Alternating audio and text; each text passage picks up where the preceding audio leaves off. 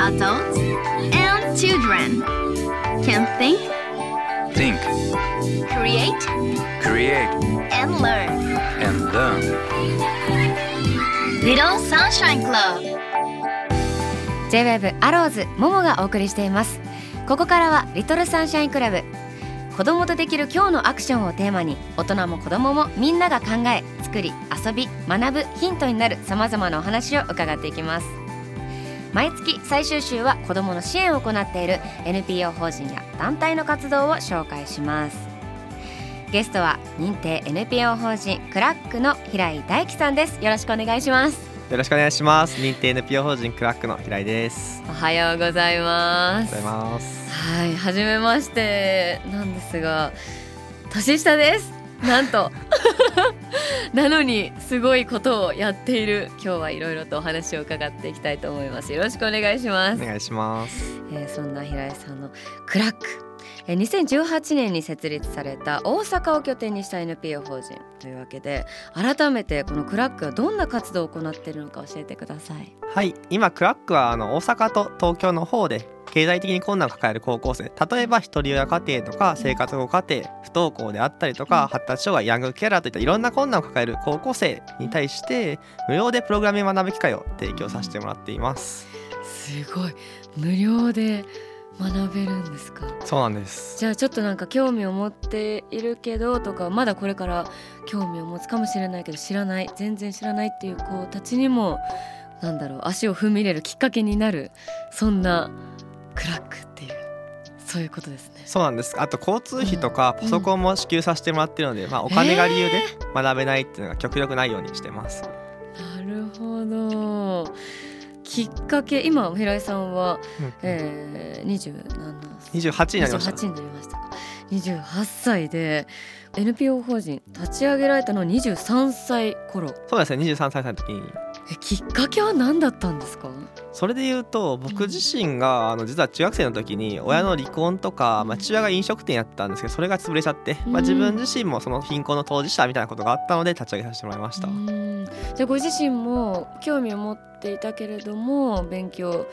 するきっかけがなかったというかなかなかそういう環境に恵まれなかったっていう経験が？そうですね。うん。あのこう親の離婚によって、まあ、高校の時にそれこそ、まあ、進学校には行けたんですけど、うん。電気やガスが止まってしまう家の電気やガスが止まるとかあの部活の交通費出せないとか、まあ、そうん。の惣菜屋さんの半額セールに毎日のように並んで自分で食事用意するとか、まあ、そういった生活があったりとかしていて、まあ、本当に高校生の時に自分があったらよかったなっていうところから立ち上げさせてもらいました。ちなみにそのこの団体を立ち上げるきっかけの一つというかまあ誰かに出会ったとか何かに影響を受けたとかそういうものってあったりしたんですか？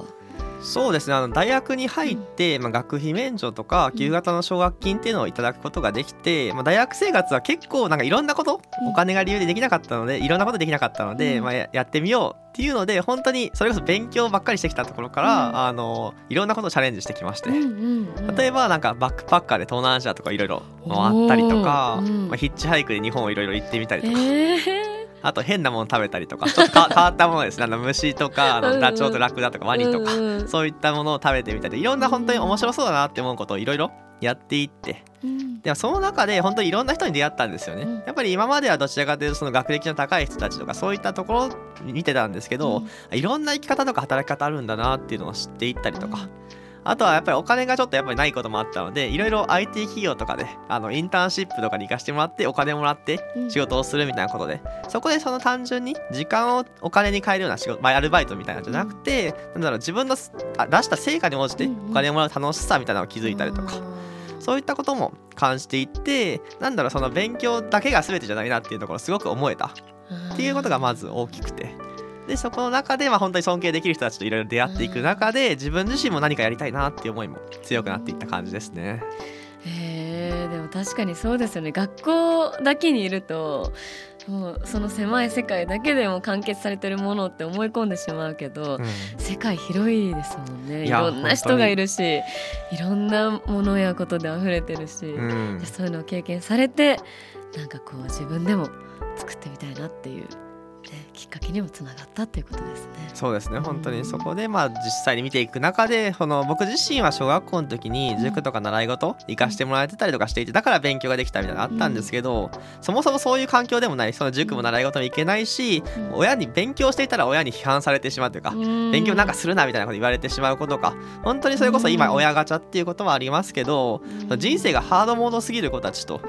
たくさん出会ってきてなんとかしたいなって思いが募っていった、うん。っていうのと、まあ、そういったいろんなことをやっていく中で、うん。あの自分自身の思いとしても高まっていったみたいなことが立ち上げたきっかけにもなってますうね。んなるほど。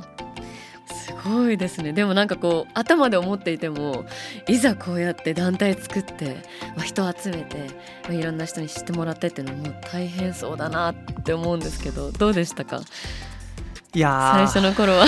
そうです最初はめちゃくちゃ大変で。うん。それこそ僕自身も別にプログラミングが得意だから始めたわけじゃなくてですね、ああそうなんですね。そうなんですよ、あのまあ、手段子どもはいの貧困っていうのは今言われてる中で、まあ、いろんな子どもたち生活保護とかうん。一人親家庭とかいろんな大変な子たちと関わっていく中でうん。その子たちにとっていいのがその子たち自身もやりたいしその子たちの将来にとってもいいのがうん。プログラミングだと思ってうん。自分自身も一から学び始めたっていうのが最初ですね。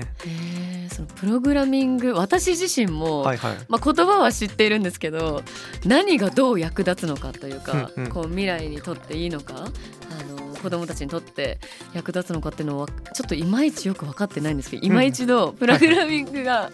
まあ、このあの、うん。子育てされてるお父さんお母さんも聞いてくれている番組なのであ。なんかこうなんだろうプログラミングの勧めというか おすすめできるポイントっていうかはい魅力をなんかちょっと知りたいなと思うんですけど。わかりました。はい。まあまずはあの、まあ、IT 人材が不足してるみたいな文脈は今までもよく言われてると思うんですけど、まあ、はい大体2030年に79万人が不足するって言われてる、うんまあ、ニーズがあるみたいなところがまずあったりとか、うんそれはもちろんなんですけど全員にうちに来てる子全員にその IT エンジニアとかプログラマーとかになってほしいわけではなくてですねうなんだ。うん。これからの時代それこそ今チャット GPT とうん。か生成系の AI みたいなところがどんどん AI も本当に 1, 週間単位でせ進化していってる、うん。そういったものが使える人にはなる必要があるかなと思っていて、まあ、何の仕事にするにしてもトラックの運転手でもあの農業するにしても、うん。何の仕事するにしても必要になってくる、うん。そこを身につけていくっていうのはやっぱりどうしても必要になってくるかなって思っていて。なるほど。クラック、こう具体的にどんな活動を行っているのかぜひ教えてください。はい、クラックがやってるプログラムとしてはメインのものとしては、うん参加テックランウェイというものがあります。うんでそれは3ヶ月間週2回教室に、まあ、大阪とか東京にあるんですけど、はい通ってもらって、うん実際にプログラミングを学びながら、うんあの将来の自立に向けた力をつけていくというものになっています。うんこれでもぜひやりたいっていう。ね、ご家族というかお子さんたち多いかなって思うんですけども資格っていうかこの参加するのになんか何か必要なものってあったりするんですか？あ基本的にははい。高校生の年代であれば誰でも OK というふうにしています。すね。ただあの、うん。やっぱり応募が溢れてしまうそうですよね。超えてくるので、そうなった時にあのいろんな大変さを持ってる子例えば一人親とかうん生活保護とか、まあ、か経済的な困難抱えてる子であったりとか、まあ、例えばヤングケアラーとかうん。不登校とか、うん。あのいじめを受けた経験があるとかそういった、まあ、いろんな大変な子たちを優先的に、うん。でどちらかというとだから意欲的な子が受かるというよりは、うん。いろんな困難抱えてる子たちによ優先的にチャンスを与えたいっていう気持ちがあって、うん。そういった子が対象になってます。なるほど。あの5年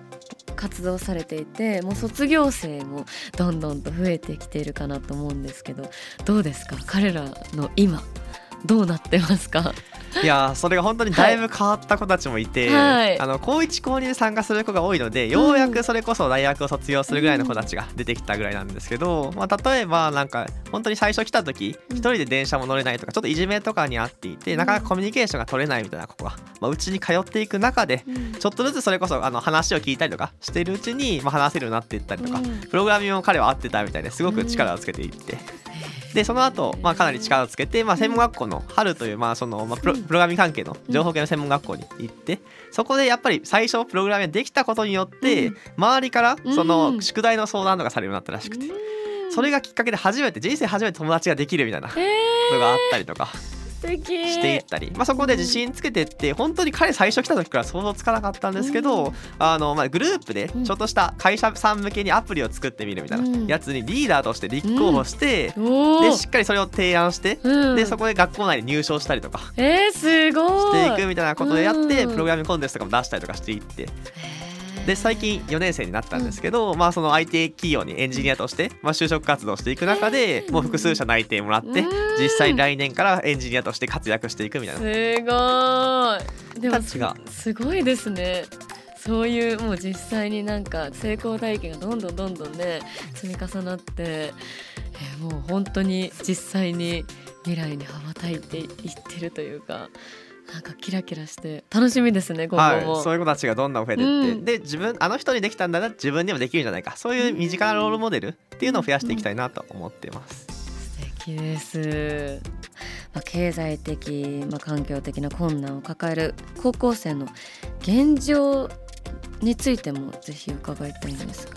どうですか？ここ数年で変化というかうんうん。ありますか、まあ、一般的にあの7人に1人の子供が、うん。まあ、相対的貧困、まあ、相対的貧困っていうと大体3人、まあ、例えばお母さん1人と子供2人とかの世帯であの手取りが月17万円以下とかの世帯が、うん。まあ、基本的に貧困っていうのが言われていて、まあ、それが7人に1人いる。うん。でまあそれこそ一人親家庭、まあ、母子家庭とか父子家庭になってくると2人に1人が相対的貧困っていうまあデータがあったりとかして、まあ、かなり子どもの貧困では問題だって言われてるんですけど、まあ、コロナの影響もあって、まさらにやっぱり経済的に厳しい子たちがうん。増えてて、まあ、その貧困よりもその貧困から真ん中ぐらいまでのラインの人でもやっぱり厳しい状況になっていたりとかうん。していたり。